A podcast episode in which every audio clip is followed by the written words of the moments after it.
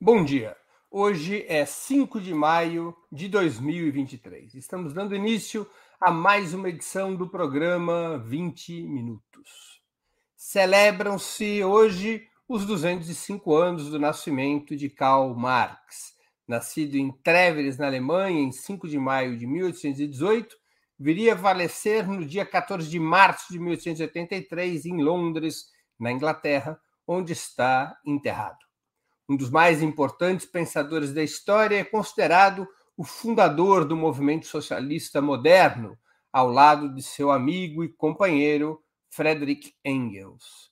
Para falar sobre a obra e o significado de Karl Marx na história do movimento socialista, nosso convidado é o historiador Oswaldo Cogiola, professor titular de História Contemporânea na USP, argentino de nascimento, Cogiola concluiu sua graduação em História e Economia Política na Universidade Paris 8, depois de ser expulso da Universidade de Córdoba e ter que se exilar em função do golpe militar de 1976 em seu país natal. Também na França fez mestrado e doutorado, imigrando em 1981 para o Brasil, sempre estudando temas vinculados à história do marxismo e do socialismo. Já vamos começar.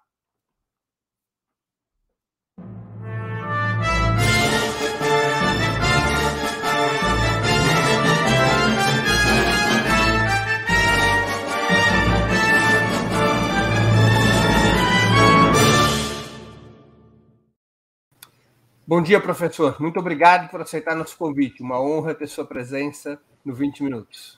Muito obrigado a vocês. Bom dia. Certo. Muito obrigado a vocês por esta oportunidade. Antes de iniciarmos a entrevista, eu queria anunciar que nós vamos sortear dois exemplares de Teoria Econômica Marxista, uma introdução de Oswaldo Cogiola, devidamente autografados. O livro foi publicado pela editora Boitempo. Eu vou convidar a Laila que é a produtora do 20 Minutos, uma das produtoras do 20 Minutos, para explicar os detalhes da promoção. Bom dia, Laila. Conte para a nossa audiência, por favor, quem poderá ganhar esses brindes e como. Perfeito, Breno. Muito grata pela parceria aí com a Boitempo e professor Cogiola por se disponibilizar a dar os autógrafos aqui e fazer com a gente a entrevista hoje. Uh, quem já conhece o programa sabe contribuições com super chat e super sticker no canal do YouTube é, de Ópera Mundi.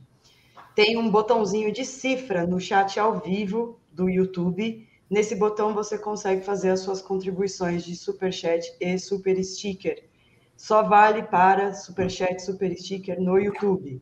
Não vale Pix, não vale membro, infelizmente é essa condição, certo?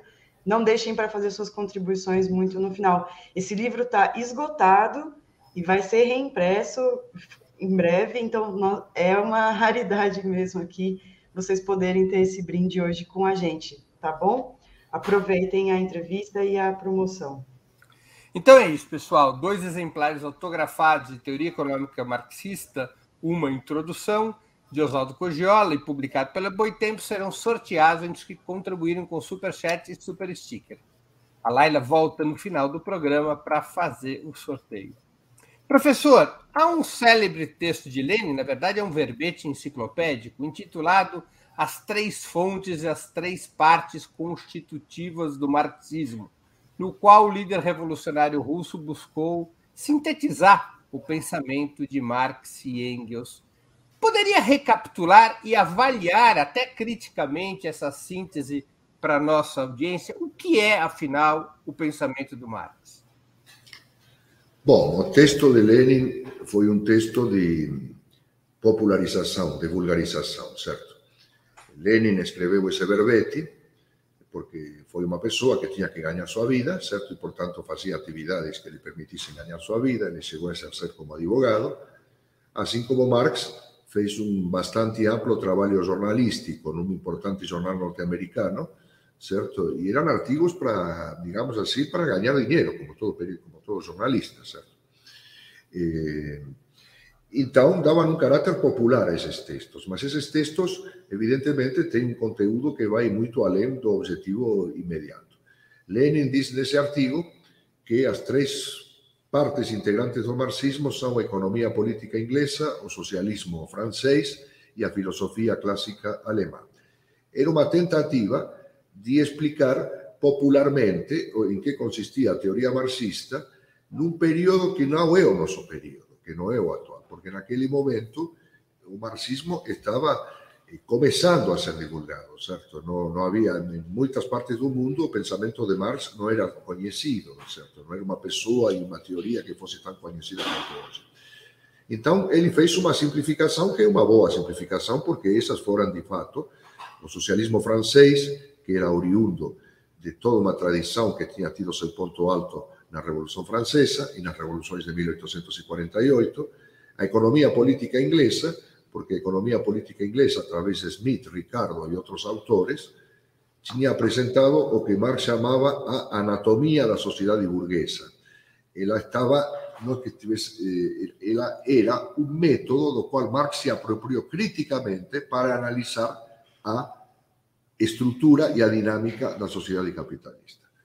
E a filosofía clásica alemá porque tiña elaborado a partir de unha síntese de toda filosofía precedente, quero dizer, a partir da filosofía grega, tiña elaborado no método dialéctico unha especie de síntese de todo o coñecimento eh, filosófico precedente. Hoje, se nós tivéssemos que apresentar o marxismo, como ele é já muito mais conhecido, não faríamos esse tipo de simplificação, certo?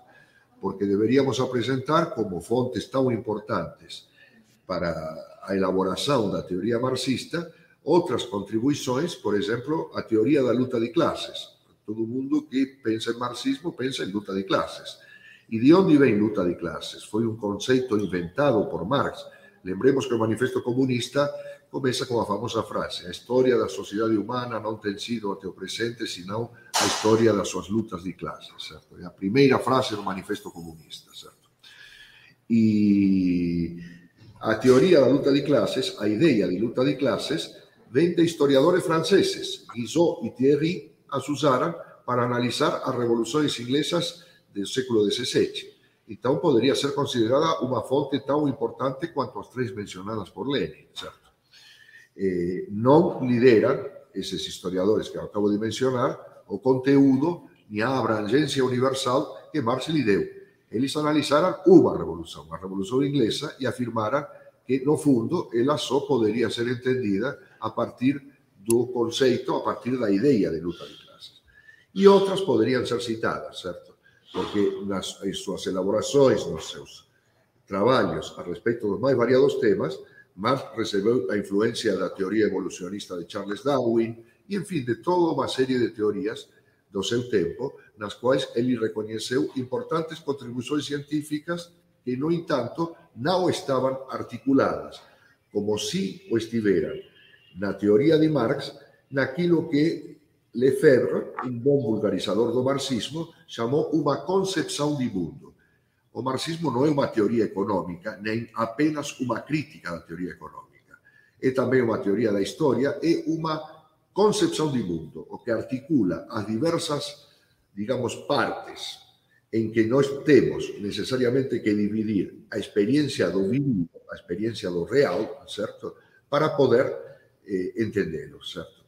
Ela está dividida hoje em disciplinas que se estudam na universidade: história, economia, psicologia, sociologia, ciência política, pedagogia, o que vocês queiram, queiram imaginar, para poder estudá-las. Para Marx, ele articulou ideias a respeito de todos estes campos numa concepção de mundo.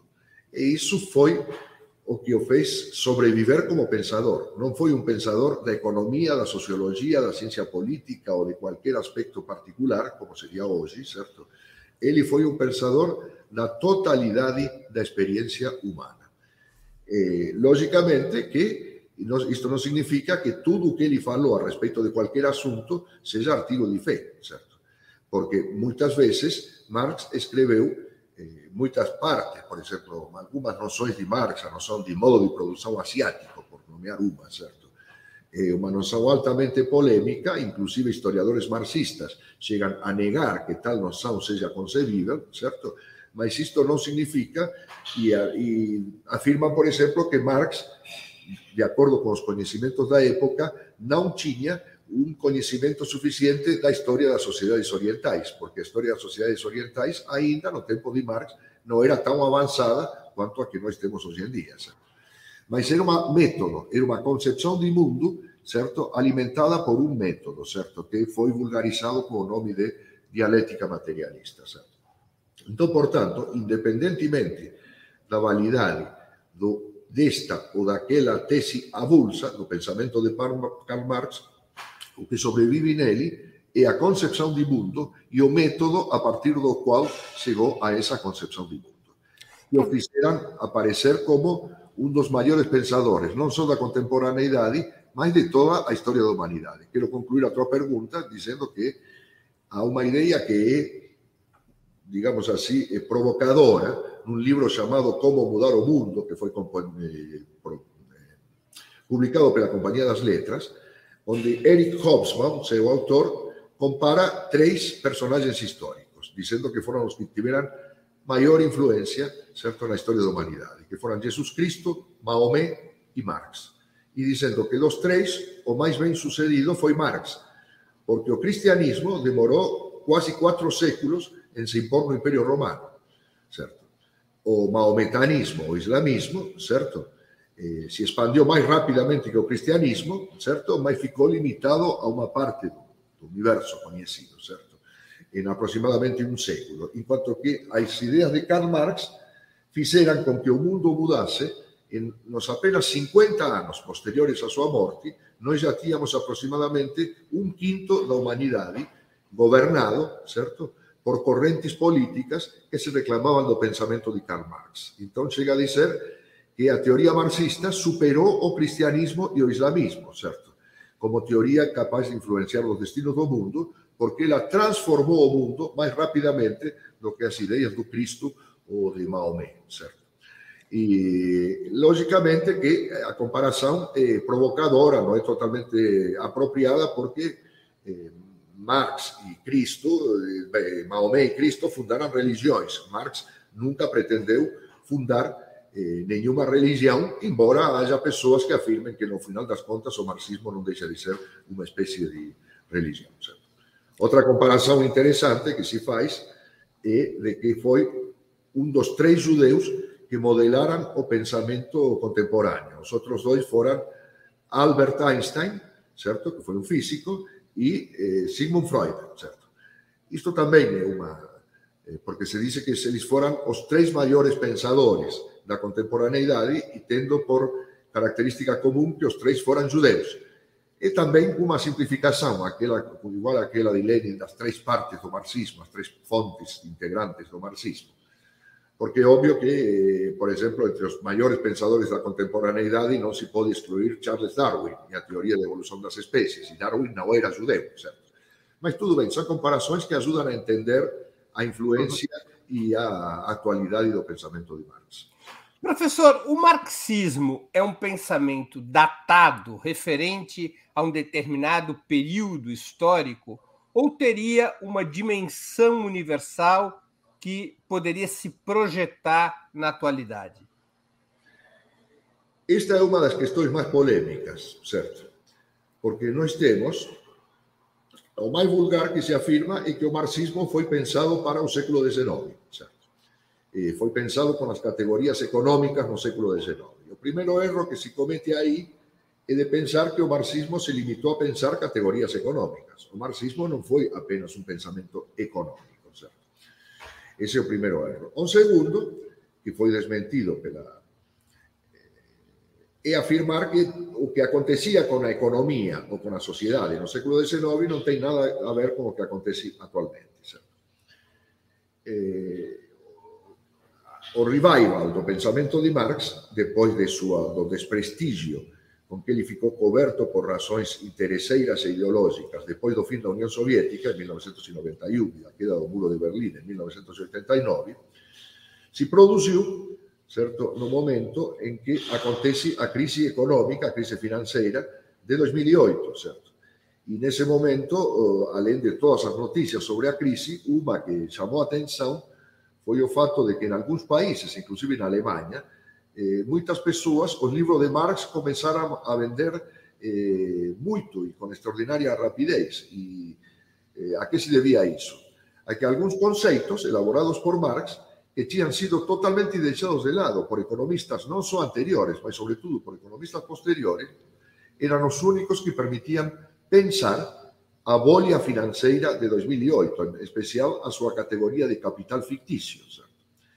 Agora, eh, evidentemente que se trataba de un movimento de curto prazo, porque algunhas persoas pensaran que os directores do Fundo Monetario Internacional tinham começado a reler Marx para entender o que estava acontecendo e ver se conseguiam encontrar uma solução à crise. Isso não foi em absoluto verdadeiro. Ou seja, a cada nova conjuntura complicada da história, novamente se pensa em Marx. A outra polêmica que nós temos é a diametralmente oposta. Existem autores, inclusive autores marxistas, um bem conhecido é um canadense chamado Moishe Postone, certo? que foi também publicado pela Boitempo, que afirman que a teoria de Marx somente é válida para o capitalismo, ou seja, que lhe adjudicam valor para pensar a atualidade, mas nenhum valor para pensar o passado. Que Marx fez uma teoria crítica da sociedade capitalista, mas que a partir de Marx não se pode pensar a escravidão, eh, as sociedades orientais, eh, sei lá, o feudalismo, porque no hay ninguna teoría en Marx que permita pensar esas teorías. Entonces, hacen exactamente lo contrario. Pensa que Marx es válido para la actualidad, pero no es válido para el pasado.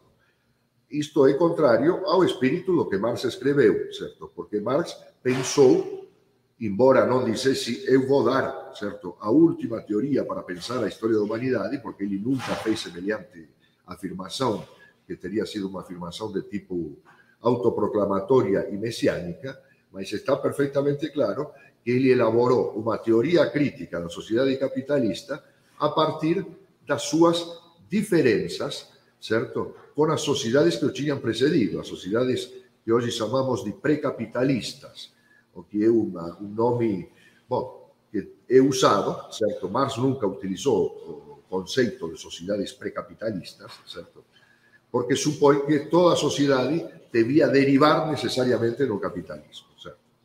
Entonces, eran precapitalistas porque eran las que precedían el capitalismo. Muchas de esas sociedades probablemente no tenían precedido a ninguna especie de capitalismo. Esa es un otro debate. Y un tercer debate que muestra la actualidad de Marx es que todas esas cuestiones, ¿cierto?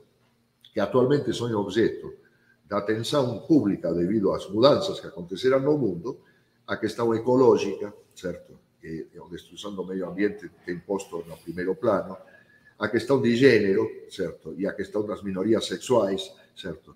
E a questão da, do eurocentrismo, ou seja, da relativismo cultural, ou seja, de que não existiria nenhuma sociedade ou nenhuma civilização superior a outra, e todas essas questões obrigaram não somente a voltar a Marx, mas também a repensar o próprio Marx, certo? Nós temos agora livros e importante a pesquisa que está se desenvolvendo sobre Marx, que discuten a questão de se Marx era ou não eurocentrista. Outros livros, certo? Alguns já publicados em português, colocam a questão de se Marx já tinha pensado elementos sobre a crise ecológica do seu tempo e, portanto, que permitiriam pensar a crise ecológica da atualidade. E, finalmente, há outros que chegam a pensar certo, nas vinculações entre marxismo y movimiento de las minorías, ¿cierto? Y entre marxismo y psicanálisis, psicología, o sea, cada nuevo paso que dá o conhecimento, cada nuevo paso que dá a realidade, colocando o tornando más agudos problemas que ya existían, como por ejemplo la ecología, ¿cierto? E volto a, e, volta a ser pensado a partir de las categorías de Marx. No hay ningún pensador que tenga ese efecto certo? Nem sequer, eh, já mencionamos, Maomé, eh, Cristo, eh, Cristo não escreveu nada, por outro lado, certo? Estão as Sagradas Escrituras, certo? Mas Cristo pessoalmente não escreveu nada, certo?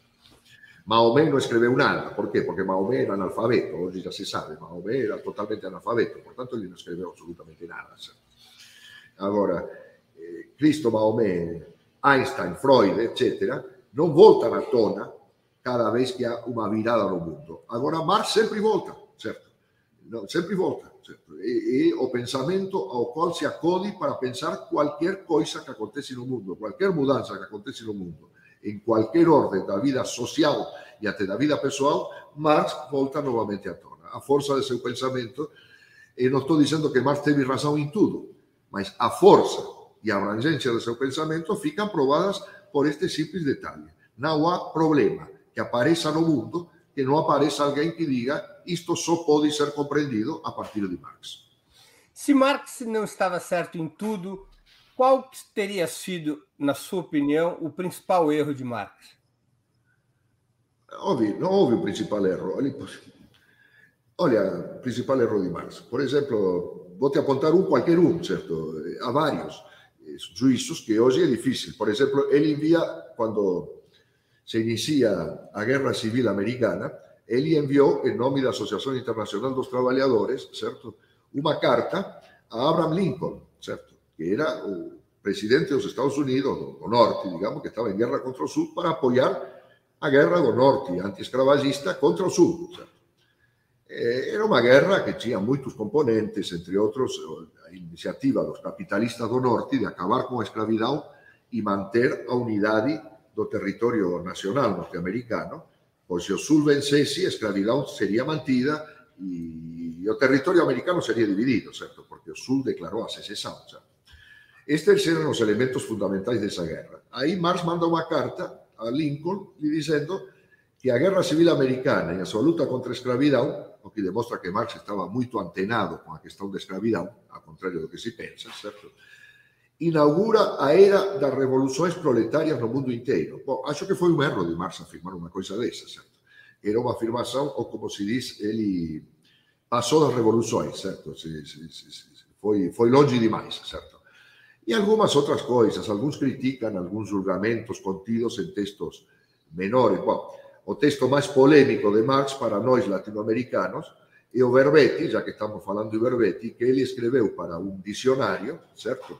sobre Simão Bolívar, onde ele o trata praticamente de cafajeste, certo? De pessoa sem nenhuma peso na história e, e pessoalmente de ser um cafajeste. Na verdade, se Bolívar era não cafajeste, é questão que pode se deixar para os biógrafos de Bolívar. Agora, evidentemente, afirmar que Bolívar não teve nenhum peso na história foi uma afirmação também exagerada de parte de Karl Marx, certo? Então, eu poderia apontar esses dois assuntos que dizer Marx não era infalível em absoluto. Ele, agora, ele era polêmico porque todas as suas afirmações estavam metidas em polêmicas do seu tempo. O texto pequeno de Marx sobre Bolívar já deu lugar a livros inteiros, certo? Que mostra a força do seu pensamento. Eh, Aricó, por exemplo, explicou na verdade, Marx estava julgando Bolívar a partir dos parâmetros, certo? da luta política que ele travava contra o bonapartismo na França e na Europa, certo? E que ele via Bolívar como um avatar, certo? E em particular as posições monarquistas de Bolívar como um avatar do bonapartismo europeu. Pode ser, dá lugar a debates. Em qualquer hipótese, nada escapou a Marx.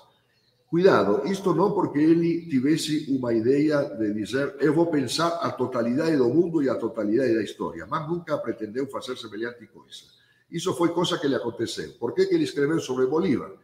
Porque apareceu um senhor que estava publicando um dicionário que queria verbete para vender, para fazer dinheiro, e ofereceu a Bolívar um pagamento, certo? Para poder eh, para ganhar algum dinheiro. E Marx foi na British Museum, na biblioteca do British Museum, reuniu a informação que tinha sobre, sobre Bolívar, que era uma informação bastante parcial, e escreveu aquele famoso verbete, que era apenas um verbete, agora já é um livro sobre, sobre Bolívar. Certo? Foi muito polêmico. Claro que essas afirmações eh, podem constituir erros. Agora, quanto às tendências fundamentais da história, certo? E da economia política capitalista, eu acho que Marx en todas as coisas mais importantes, acertou. Certo? E isso revela a vitalidade do seu pensamento. Professor, o fracasso da experiência soviética e de outros estados socialistas europeus não teria sido um beijo da morte no vigor do pensamento marxista? Bom, não seria, questão... não teria sido a prova do pudim, como se diz, de que o pensamento marxista ele aplicado à transformação do capitalismo e sua transição ao socialismo, ele é, era frágil?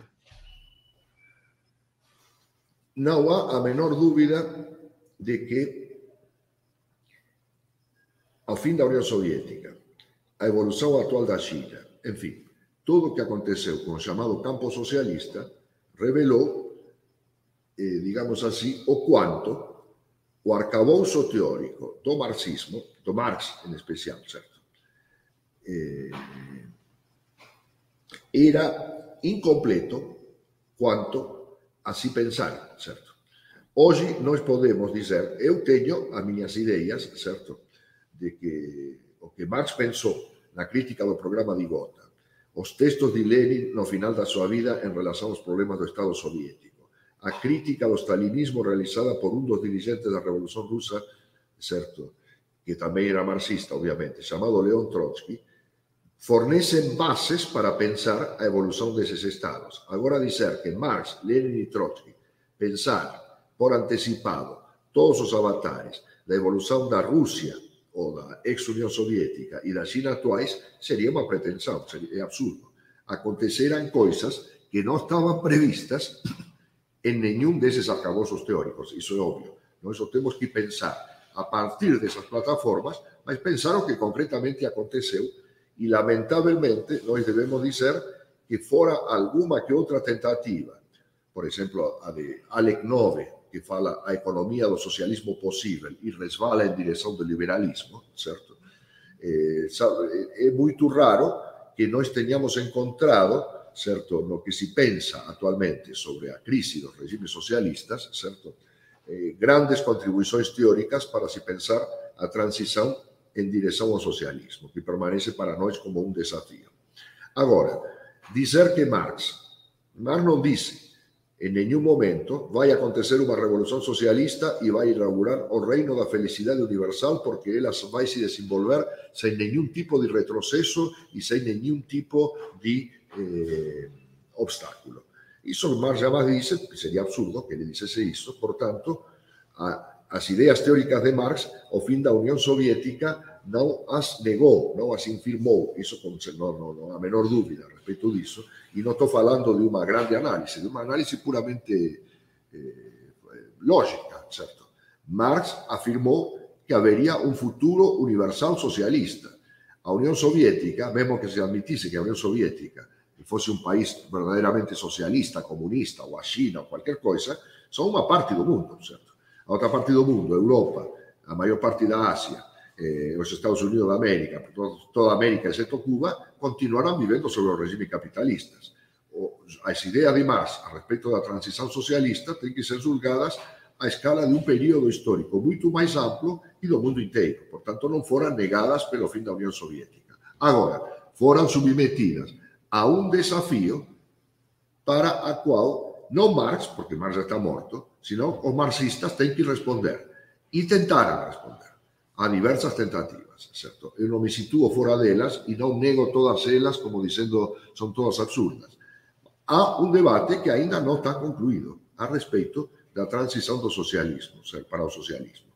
E eu diría que o ponto máis fraco hoxe do pensamento marxista, absolutamente o máis fraco, é o balanzo de experiencia da Unión Soviética, da China, do Vietnam, de Camboya, en fin, o balanzo das experiencias socialistas, certo? é, é um dos desafios postos, e o segundo desafio posto é a crise do capitalismo, a questão da crise do capitalismo, certo? E a questão da possibilidade de uma revolução proletária, certo? Em momentos em que o próprio conceito de proletariado é questionado, certo? Esses são os dois grandes, digamos assim, nós da questão, os dois grandes problemas que tem que enfrentar a teoria marxista atualmente, que são o balanço da experiência socialista com perspectivas de futuro e a questão da evolução atual do capitalismo e da possibilidade de uma revolução proletária universal. São os dois grandes temas que estão postos para o pensamento marxista. Antes de continuarmos, eu queria pedir a vocês que contribuam financeiramente com Opera Mundi. Há cinco formas de fazê-lo. A primeira é a assinatura solidária em nosso site, operamundi.com.br barra apoio. A segunda é se tornando membro pagante de nosso canal no YouTube. Basta clicar em Seja Membro e escolher um valor no nosso cardápio de opções. A terceira é contribuindo agora mesmo com Super Chat ou Super Sticker. A quarta é através da ferramenta Valeu, valeu demais quando assistirem aos nossos programas gravados. E a quinta forma de contribuição é através do Pix. Nossa chave no Pix é apoia.operamundi.com.br. Eu vou repetir. Nossa chave no Pix é apoia.operamundi.com.br. Faça sua contribuição, ajudem a Operamundi a se fortalecer como um jornalismo que coloca a verdade acima de tudo. Lembro que hoje teremos brindes para quem contribuir com Opera Mundi, para quem contribuir com Super Chat ou o Super Sticker. Dois exemplares autografados de Teoria Econômica Marxista uma introdução de Oswaldo Cogiola serão sorteados, repito, entre os que contribuírem com o Super Chats e o Super Sticker. Portanto, façam sua contribuição. Além de ajudarem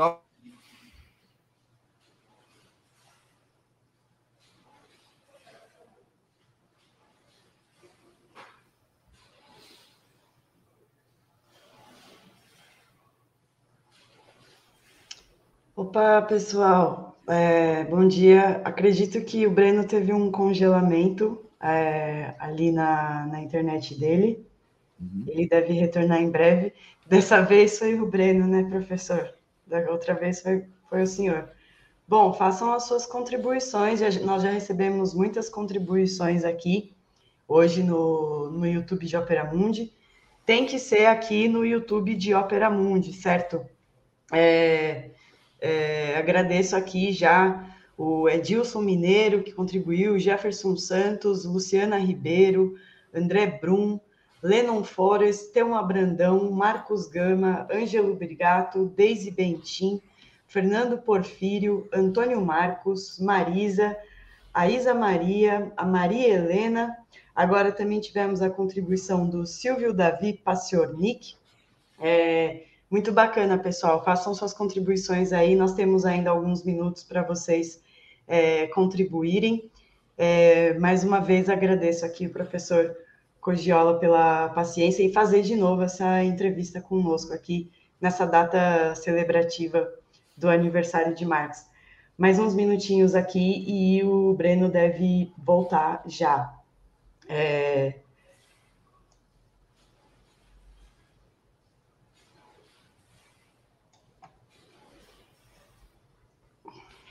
Obrigado, Fernando Camilo Ramalho, também está contribuindo aqui com o Superchat Viva Marx. É, é isso, pessoal. Estou compilando aqui as contribuições de todos. Mais uma vez, professor, grata pela parceria e pela paciência. A Regina Kopp, que também está contribuindo aqui com a gente no Superchat.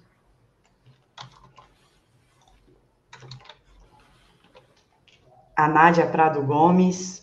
É isso, pessoal, faça suas contribuições. Esse livro está esgotado, então é, é uma grande oportunidade mesmo de conseguir aqui com a gente no Opera Mundi. Tudo certo, Breno? Eu tive uma queda aqui na, na, na, conexão de internet, nós vamos improvisar aqui com o celular mesmo. Tá certo, Breno. Acontece, acontece. Tiver, é, acontece. Tá bem. Vamos aqui então retomar, professor. É, eu queria colocar uma outra questão, já entrando um pouco no mérito do seu livro sobre teoria econômica marxista. Quais seriam os pilares principais da teoria econômica de Karl Marx, professor? Bom, os pilares econômicos é a conceituação, conceituação do valor, certo? E do valor de troca como uma forma fenomênica do fenômeno da produção de valor, certo? A determinação teórica da sociedade capitalista pela produção generalizada de valor, certo? Eu continuo respondendo, perdi o Breno aqui na imagem. Sim, sim, sim. Pode, pode continuar. É? Pode continuar. A determinação teórica da sociedade capitalista como a sociedade da produção generalizada de mercadorias, ou seja, de valor, a determinação do valor de troca como a forma fenomênica do valor e a determinação do mecanismo de extração da mais-valia como o mecanismo que explica a dinâmica da sociedade capitalista. E, finalmente, a única coisa que Marx disse, eu fui o primeiro a afirmar isto, mostrar como na mercadoria, força de trabalho, existe uma contradição, certo? certo? Entre trabalho concreto e trabalho abstrato, ou seja, que o trabalho concreto é o trabalho que produz valores de uso e que caracteriza todas as sociedades humanas desde que a humanidade existe, e o trabalho abstrato somente pode ser pensado como medidor do valor das mercadorias nas condições da sociedade capitalista, ou seja, nas condições de uma sociedade caracterizada pelo fato de produzir generalizadamente mercadorias. Ou seja, valor, mais-valia e força de trabalho como contradição no capitalismo entre trabalho concreto e trabalho abstrato são os pilares da crítica da economia política, a partir da qual ele vai desenvolvendo todas as categorias que vão configurar essa obra impressionante que foi a ópera, a obra máxima, a ópera magna de Karl Marx, que foi eh, O Capital, certo? Essas são as contribuições decisivas. Eu queria apontar um pequeno detalhe que é interessante. Quando Marx afirma que ninguém tinha falado antes dele de trabalho abstrato e da contradição da força de trabalho, ele está circunscrevendo a sua contribuição teórica de uma maneira muito precisa, porque Marx não era um pensador, certo, que se caracterizasse pela megalomania. Eu escrevendo agora um livro sobre as origens do capitalismo, isto acontece com todos os grandes pensadores, eles ofuscan outros pensadores que fizeram contribuições, sem as quais os grandes pensadores não poderiam ter existido e que ficam praticamente apagados pela história. Por exemplo, eu fui buscar a origem do conceito de modo de produção, que está no centro da teoria histórica de Marx, certo?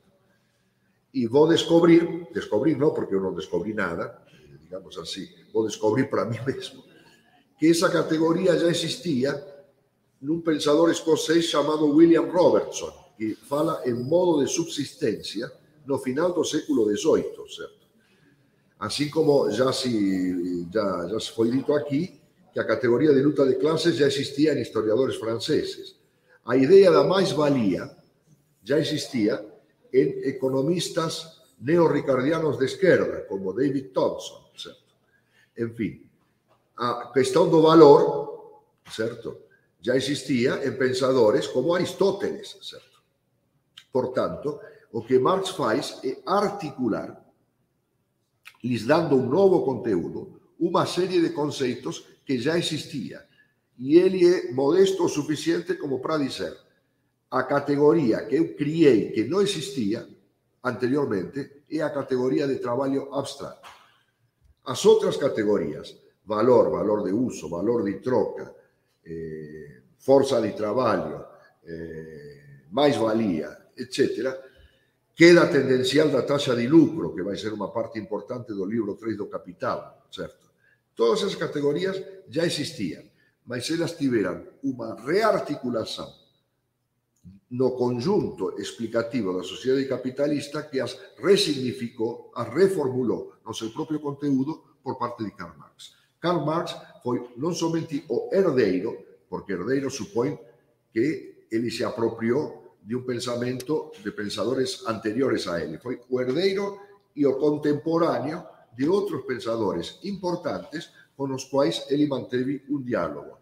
E, lamentavelmente, a nosa tendencia, certo, eh, apagar da historia os pensadores menores cando nos confrontamos con un pensador de tamaña envergadura, certo? Na verdade, a teoria de Marx não surgiu de uma espécie de cartola miraculosa, surgiu de um conjunto de debates e de pensadores anteriores a ele e contemporâneos a ele que não são tão conhecidos, certo? E que para estudar problemas mais concretos merecem ser conhecidos. Do mesmo modo que para se estudar a Revolução Russa, não podemos estudá-la só a partir dos textos de Lenin, é óbvio, certo? Houve muitas pessoas que participaram da Revolução Russa, certo? Algumas que tiveram razão contra Lenin em determinadas conjunturas da Revolução Russa, certo? Baste pensar na famosa crise do décimo congresso do Partido Comunista Soviético, certo? en que se confrontaran Lenin, Trotsky, etc. E, no meu entender, por exemplo, o máis lúcido desse congreso non foi Lenin, non foi Trotsky, foi Radek, certo? E, no entanto, Radek, hoxe prácticamente ninguén sabe quen é, certo? É un personaxe aparentemente secundario, mas ese é o destino cruel da historia. Os grandes pensadores e os grandes personaxes ofuscan e muitas veces apagan indebidamente pensadores e atores menores, mas que foran tamén muito importantes.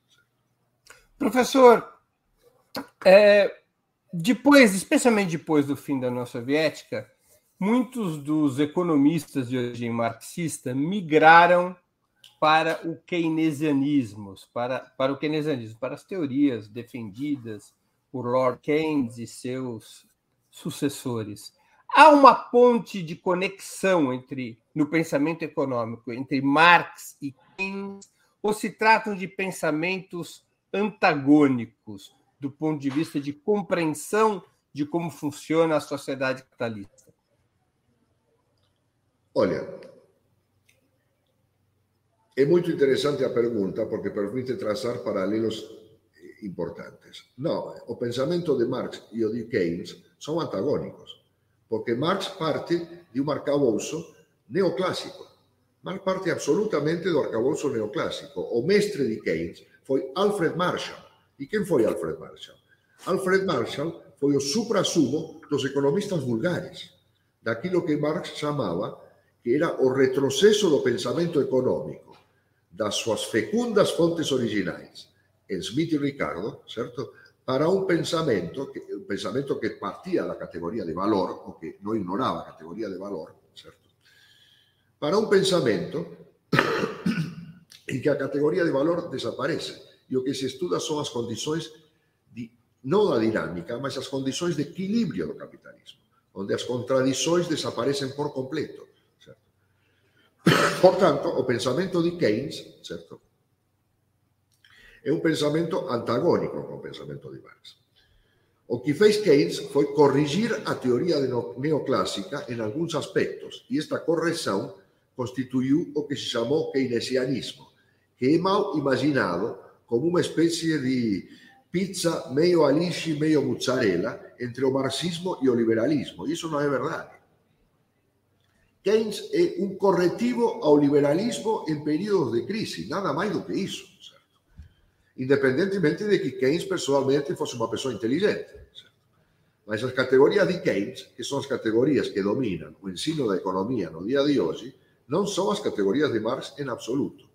Agora, o que aconteceu con economistas marxistas se deslocaron en direção do keynesianismo é o que aconteceu tamén con pensadores históricos. Aconteceu con moita gente depois a un artigo moito significativo, certo? Inmediatamente posterior á queda do muro de Berlín, certo? Cando já a Unión Soviética tamén iniciou súa contagem regresiva. Ese artigo era nada menos do que do máis significativo dos historiadores marxistas, que se chamaba Eric Hobsbawm. Foi publicado inclusive na página 3 da Folha de São Paulo, que foi publicado no mundo inteiro. O artigo se chamava O que sobrou para os vencidos. Certo? Ou seja, que os marxistas tinham sido derrotados pelo queda do muro de Berlim, pelo fim da União Soviética, e o que, que lhe sobrava? E ele, pouco mais ou menos, que desenvolve a ideia, que ele vai desenvolver um pouco mais amplamente em outros trabalhos, que o que lhe sobrou foi voltar ao iluminismo, voltar, certo, a uma luta por objetivos muito mais limitados do que aqueles que tinham sido traçados originalmente não só por Marx, mas não só por Marx, por socialistas contemporâneos e inclusive anteriores a Marx, por uma transformação radical da sociedade. Voltar para defender, certo, um programa anterior ao socialismo revolucionario, o programa do iluminismo, o programa da democracia, o programa dos direitos humanos, etc. e tal. Houve un paralelo, por tanto, entre economistas e eh, historiadores, e probablemente en algunhas outras profesións tamén, mas que se explica como parte da historia das ideas, certo? Porque ao mesmo tempo en que há ese movimento de voltar atrás, certo, de, de, de si conformar con unha regulamentación keynesiana da economía e con unha regulamentación política do capitalismo a partir de noções iluministas, certo, da sociedade burguesa a partir de noções iluministas, há un movimento menos coñecido que tamén acontece depois do fin da Unión Soviética, que é o de radicalizar a crítica marxista, se reapropiando da heranza de Karl Marx, certo? eh, que é representado por diversos autores, algunos coñecidos, outros menos coñecidos, etc., e que informa o debate político actual dentro da esquerda. Eu non estou eh, asinando embaixo de nenhuma desas teorías, mas há autores que afirman que eh, a haber un Robert Kurz que afirmou que tíamos que voltar de maneira máis radical a Marx descartando o que estaba errado na teoría marxista, que era a questão do traballo ou autores como Istvan Mecharos, certo? que escreve sobre a diferença entre capital e capitalismo e escreve un libro chamado Paralelo Capital, ou seja, autores que propõem, ao contrário de uma recuo para unha especie de pré-marxismo ou de pós-marxismo eh, keynesiano, certo, digamos así, outros autores que dicen non, é o movimento contrario que é preciso facer. Para superar a queda da Unión Soviética, temos que radicalizar, certo, os presupostos teóricos da teoría marxista. E no meio dese debate que nos encontramos actualmente no mundo. É un dos debates, mas eu acho que é o máis importante de todos. Professor, temos aqui duas ou três perguntas de espectadores nossos, eu vou lê-las e sinta-se à vontade para respondê-las ou não, e para respondê-las como achar mais conveniente. É, o Antônio que contribuiu com o Superchat, ele pergunta: professor, pensando nas teorias marxistas e seus desenvolvimentos, qual a sua opinião sobre a TMD, Teoria Marxista da Dependência? É, e uma segunda pergunta do Silvio Davi Pachorric, também contribuiu com o Superchat. Você acha correta a análise de Marx sobre a questão judaica? Eu vou responder brevemente. A teoria marxista da dependência, em primeiro lugar, são várias. Não há uma só teoria, há várias teorias marxistas da dependência. Porque não podemos comparar a obra de Fernando Henrique Cardoso e Enzo Faleto com a obra de Rui Mauro Marini, Teotonio dos Santos. São pensadores diferentes. André Gunder Frank, há várias teorias. Certo? Isto posto, eu diría o seguinte, o que fez a teoría da dependencia. A teoría da dependencia pois o dedo na xaga e abriu o campo para unha contribuición especificamente latinoamericana para a teoría marxista. Certo? Como a geración dos pensadores rusos, non somente Lenin e Trotsky, que son os máis coñecidos, mas os anteriores a Lenin e Trotsky, inclusive algúns dos posteriores, certo?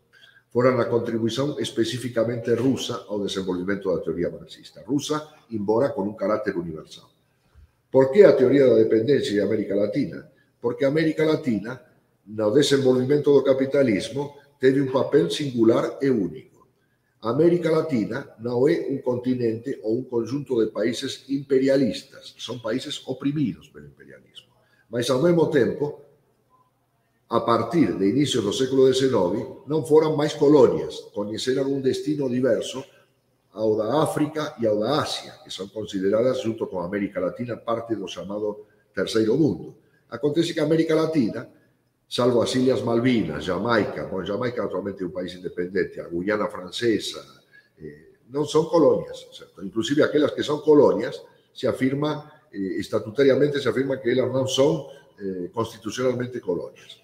Ou seja, América Latina foi unha especie de terceira vía entre a constituição de un conjunto de países imperialistas na Europa e nos Estados Unidos e un conjunto de países sobre os quais se estendeu o dominio colonial, basicamente situados na África e na Asia, certo?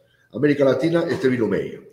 Eran países dependentes, oprimidos, submetidos ao imperialismo, mas non colonias, mas países dependentes. A teoría da dependencia e o debate que ele abriu, abriu o debate sobre esta condición universal, non somente regional ou específica da América Latina, sobre esta condición universal da América Latina e a partir da teoría marxista da dependencia, a partir da teoría da dependencia, nós podemos pensar a estrutura toda do mundo e a estrutura toda da teoría marxista. Non quero ir máis longe, certo? Porque eu acho que os debates sobre a teoría da dependencia, por tanto, ten toda a actualidade. Sobre a questão judaica. Bom, há un texto de Marx sobre a questão judaica. Foi publicado pela Tempo, certo? E foi un texto de 1843, ou seja, quando, según algúns autores, Marx non era ainda marxista. Vou deixar de lado esa questão porque é un pouco absurdo si pensar a questão de quando Marx começou a ser marxista, certo? autores que afirman que ese texto de Marx é un texto antisemita, non é miña opinión, certo? Embora as opinións que expresa Marx, por exemplo, cando afirma que a religión dos judeus é o diñeiro, certo? Hoxe, nenhum judeu, lógicamente que era unha afirmación que pode explicar pela época. Non, é un texto extremadamente complexo, certo? Porque o primeiro onde Marx afirma explicitamente. Talvez houvesse o sarcasmo dele próprio ser judeu, não? Sim, mas Marx foi um judeu especial. Teria que ter uma teoria da dependência só para Marx, certo? Só para a dependência de Marx do judaísmo, certo? Porque acontece que ele era judeu de origem, mas seu pai era convertido ao protestantismo e Marx nunca recebeu uma educação judaica, certo?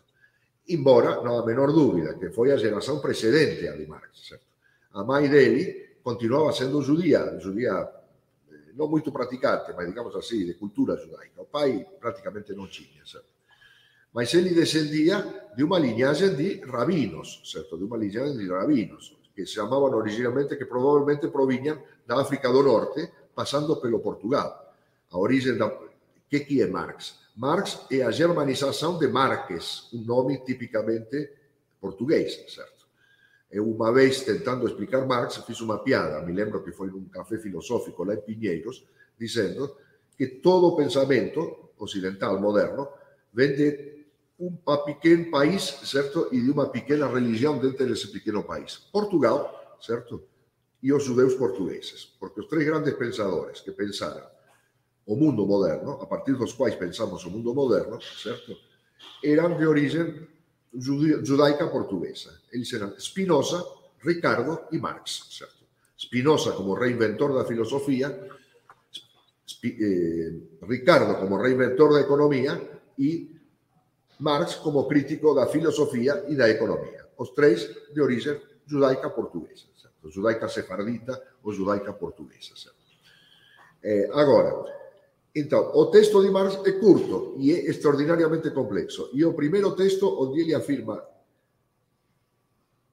claramente que a crítica da política e que a emancipação, puramente emancipação, puramente política, certo, não resolvia os problemas da sociedade capitalista, embora ele não utilizasse o termo capitalista. Era preciso ir para uma crítica social, certo? E que a emancipação dos judeus não resolvia os problemas dos judeus. Certo? Veja bem, eu acho que esse texto, nesse ponto, foi fundamental, porque os judeus, tendo sido otorgada a emancipação política, totalmente na França, parcialmente na Alemanha, etc., não resolveram a questão judaica ou a questão antissemita.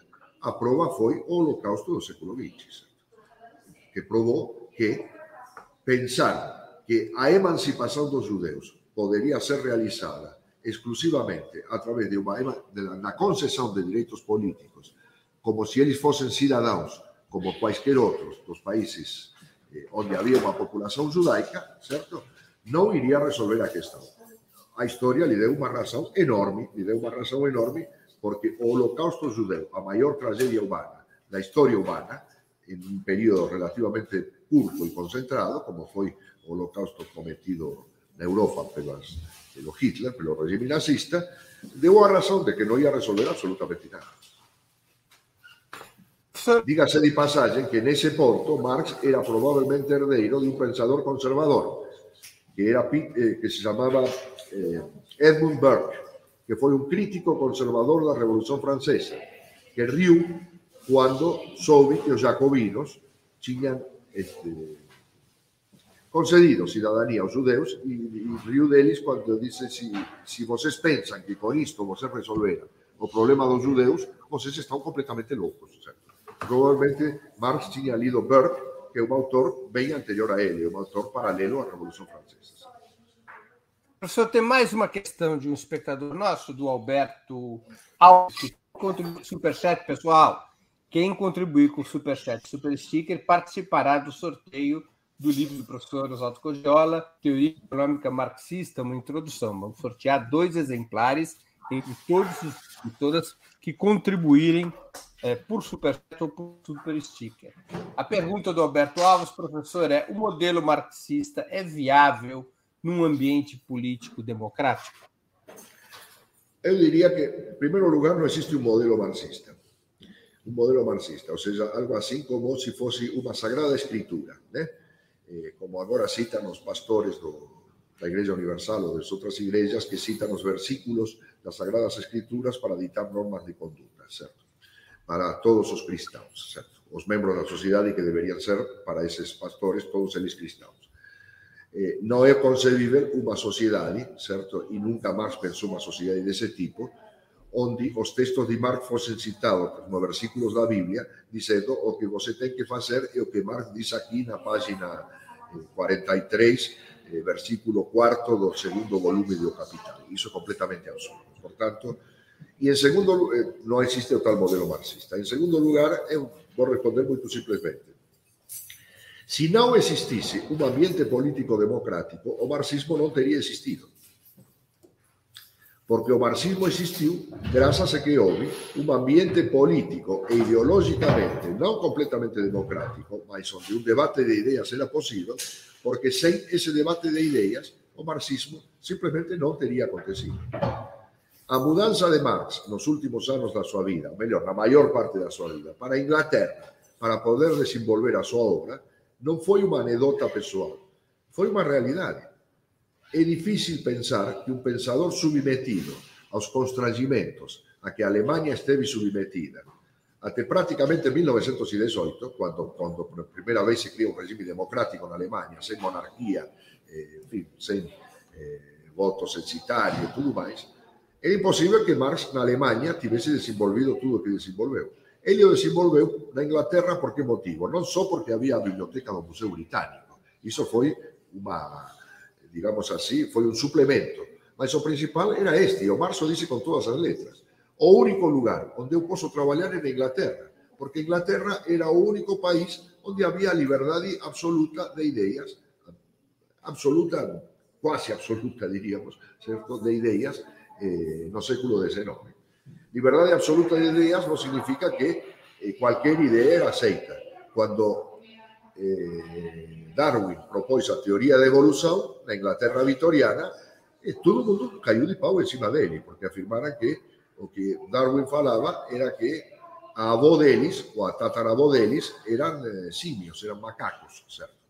Eh, non significa que non houvese, digamos, unha censura eh, social, mas non había unha censura política directa como a que había na maioría dos países de Europa. Por tanto, o marxismo se originou porque había un ambiente houve un ambiente democrático de ideas e non existe nenhum modelo marxista, certo, susceptível de coagir a liberdade do pensamento nunha sociedade futura en que non haja propiedade social dos meios de produção.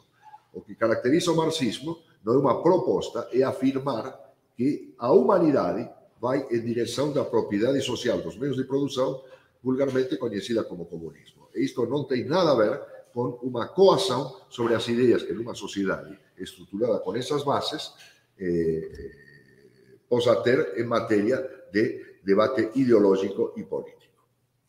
Professor, a robotização crescente da produção e a inteligência artificial, reduzindo em larga escala o trabalho humano. Não colocaria em xeque a teoria do valor, a teoria da mais-valia de Marx, princípio essencial do seu pensamento? Olha, Marx, nesse ponto, devemos dar graças ao pensamento de Marx, porque Marx já o pensou. Marx pensou nessa possibilidade, embora ainda a automação nem a inteligência artificial existisse no tempo de Marx. Existia uma proto-automação. E nos Grundrisse, que também foram publicadas pela Boy Tempo, nos elementos para uma crítica da economia política, certo? Ele afirma explicitamente que o desenvolvimento tecnológico conduz para uma sociedade em que o trabalho, como medida do valor, torna-se uma base miserável. Certo? Ou seja, que através dessas revoluções científicas e tecnológicas, hoje exemplificadas na inteligência artificial, na robotização, na informatização de todos os processos, tendemos para uma situação em que o trabalho vivo, que é a fonte da mais-valia, tende a ser uma parte insignificante, certo? Do valor final do produto, do valor do produto. Portanto, evidentemente que isso questiona a própria existência do capitalismo, a própria existência da base da existência do capitalismo. Por isso, é que o desenvolvimento da robótica, da informatização, da inteligência artificial, que são anunciadas como a panaceia, a solução para todos os problemas, vem acompanhadas de quê? De crises cada vez maiores da economia capitalista. Mal se terminou de dizer que a informatização e a robotização, certo? Iam não somente acabar com o socialismo realmente existente, iam acabar com todos os problemas do capitalismo, nós tivemos a crise da bolsa das altas tecnologias, das novas tecnologias, a bolsa Nasdaq, nos Estados Unidos da América no ano 2000. Ou seja, que são ramos da produção, inteligência artificial é necessário produzi-la, robotização é necessário produzir os robots, computadores é necessário produzir os computadores e todos os componentes, portanto, é um ramo da, da economia capitalista, e é um ramo que tem a seguinte peculiaridade: ele entra em crise de sobreprodução mais rapidamente do que todos os ramos precedentes. Isso em primeiro lugar. Em segundo lugar está o outro elemento, não quero me estender sobre ele, que é a crise ecológica. A crise ecológica não é, em absoluto, a necessidade de um reordenamento, reordenamento completo das relações entre sociedade e natureza, sob pena de destruirmos o meio ambiente, certo? Demostra claramente certo? que as contradições oriundas do desenvolvimento capitalista, da busca pelo lucro, pelo lucro capitalista, não por qualquer lucro, e da destruição do meio ambiente de um lado e do trabalho pelo outro, que eram as duas questões postas por Marx. O desenvolvimento capitalista tende a destruir as duas bases da riqueza, que são o trabalho e a natureza. Essa questão não é tão atual como no tempo de Marx. É muito mais atual do que no tempo de Marx, e Marx foi praticamente poderíamos dizer visionário nesse ponto, embora não fosse um profeta, porque Marx, repito, não fundou nenhuma religião. Professor, nós estamos chegando ao fim da nossa conversa e eu queria fazer duas perguntas que eu sempre faço aos nossos convidados e convidadas antes das despedidas. A primeira, qual livro gostaria de sugerir aos nossos espectadores? A segunda, qual filme ou série poderia indicar a quem nos acompanha? Bom. Pessoal, enquanto, só um minutinho, professor. Enquanto antes do professor responder, lembrar que nós estamos chegando no final do programa. Então, quem quiser participar do sorteio que ocorrerá logo mais, de dois exemplares do livro Teoria Econômica Marxista, uma introdução, de Oswaldo Codiola, quem quiser participar do sorteio tem que contribuir agora. Assim que o professor responder as questões, nós vamos encerrar a promoção. Então, professor, com a palavra, livro, filme, série, quais as indicações? Bom, já que estamos falando de Marx, então vou recomendar um livro e um filme. Por razões do seu próprio valor, mas também por razões políticas. Biografia de Marx, nós temos tido uma multiplicação de biografias de Marx e análise da obra de Marx nos últimos anos, certo? Eh, nós temos eh, publicada pela Companhia das Letras de Gareth Stedman Jones, uma biografia de Karl Marx, e temos tido várias biografias de Karl Marx. Temos algumas clássicas, as clássicas eu gosto muito delas, são as de Franz Mehring e Boris Nikolaevsky, mas eu vou recomendar particularmente uma, che è a José Paulo Neto, certo? Karl Marx una biografia, certo? Eh, che è eh, una biografia estremamente erudita, non molto facile di ser lida, ma è estremamente completa, certo? E che dimostra che per si fare una biografia di Karl Marx, certo? non è preciso residir nos Estados Unidos o en Europa. Aquí no Brasil e in América Latina se pode fazer uma excelente biografia de Karl Marx. Un colega meu da área de contemporánea da USP, Angelo Segrilo, tamén publicou unha meritoria biografía de Karl Marx. Nós temos tido moitas. Eu recomendo en particular a de José Paulo Neto, obra de un latinoamericano, certo? que pode concorrer con os rusos, os alemães e os norteamericanos en facer unha biografía de Marx. E un filme eu recomendo o filme de un director haitiano, ou seja, de un director tamén latinoamericano, certo? Un filme chamado Karl Marx? Que é moito bom, incorre con August Diel, que é un director haitiano, que demostra que tamén un haitiano, e non necesariamente un director europeo ou norteamericano, tamén pode facer un bon filme. No filme é muito bom, excelente, muito bom, etc. Tem alguma série de coisas que, obviamente, refletem. Karl Marx é mais alto do que Engels e é meio loiro, certo? E quando, na verdade, foi o contrário, certo? Marx não era loiro e era baixinho, certo? Engels era muito alto e era meio loiro, certo? Marx era o Mouro, certo? Como chamavam, o Mouro. Era falaram até que provavelmente ele fosse negro. Ele não era negro, era, digamos assim, era un mulato, Marx, certo? Ma sì sono dettagli secondari, certo, un dettaglio secondario. Marx non era mai alto che Engels, Engels era ben mai alto che Marx, era ben mai lodo che Marx e tutto questo. E sono di importanza perché l'idea è che si faccia un buon film, certo? e si faccia un film donde esté riflettido l'universo in cui nasceu e cresceu Karl Marx, era possibile e che veio a farlo, non per caso, foi un latinoamericano do país che iniziò a independenza do nosso continente, que foi o Haití, que se independizou em 1804, antes do que qualquer outro país latino-americano, e sem cuja independência Simón Bolívar, que libertou a maior parte da América do Sul, não teria existido, porque depois da sua primeira derrota diante dos espanhóis, foram os haitianos os que o para que reemprendesse sua campanha pela liberdade da América. Então, portanto, vindo do Brasil e vindo do Haiti, certo? As dois melhores peças, uma cinematográfica e outra literária, sobre Karl Marx das últimas décadas. Devemos nos sentir orgulhosos de sermos latino-americanos nesse ponto também. Professor, três curiosidades. Hum. Primeira curiosidade: por que é, o senhor veio da França para o Brasil em 81? Por que o Brasil? Por que o Brasil? Porque ficava perto da Argentina. E nesse momento nós fazíamos um jornal, era plena ditadura, um jornal que circulava clandestinamente na Argentina. E o fazíamos no Brasil. Certo? Então, o objetivo imediato foi trabalhar na feição, na, na, na, produção de um jornal de esquerda argentino, que em período mais terrível da ditadura, que foi uma ditadura terrível, não vou dizer que foi mais ou menos terrível que outra, certo?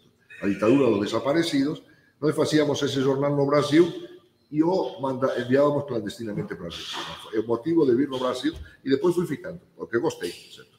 Eu vim por outro motivo, mas acabei gostando. Certo? Qual time de futebol na Argentina?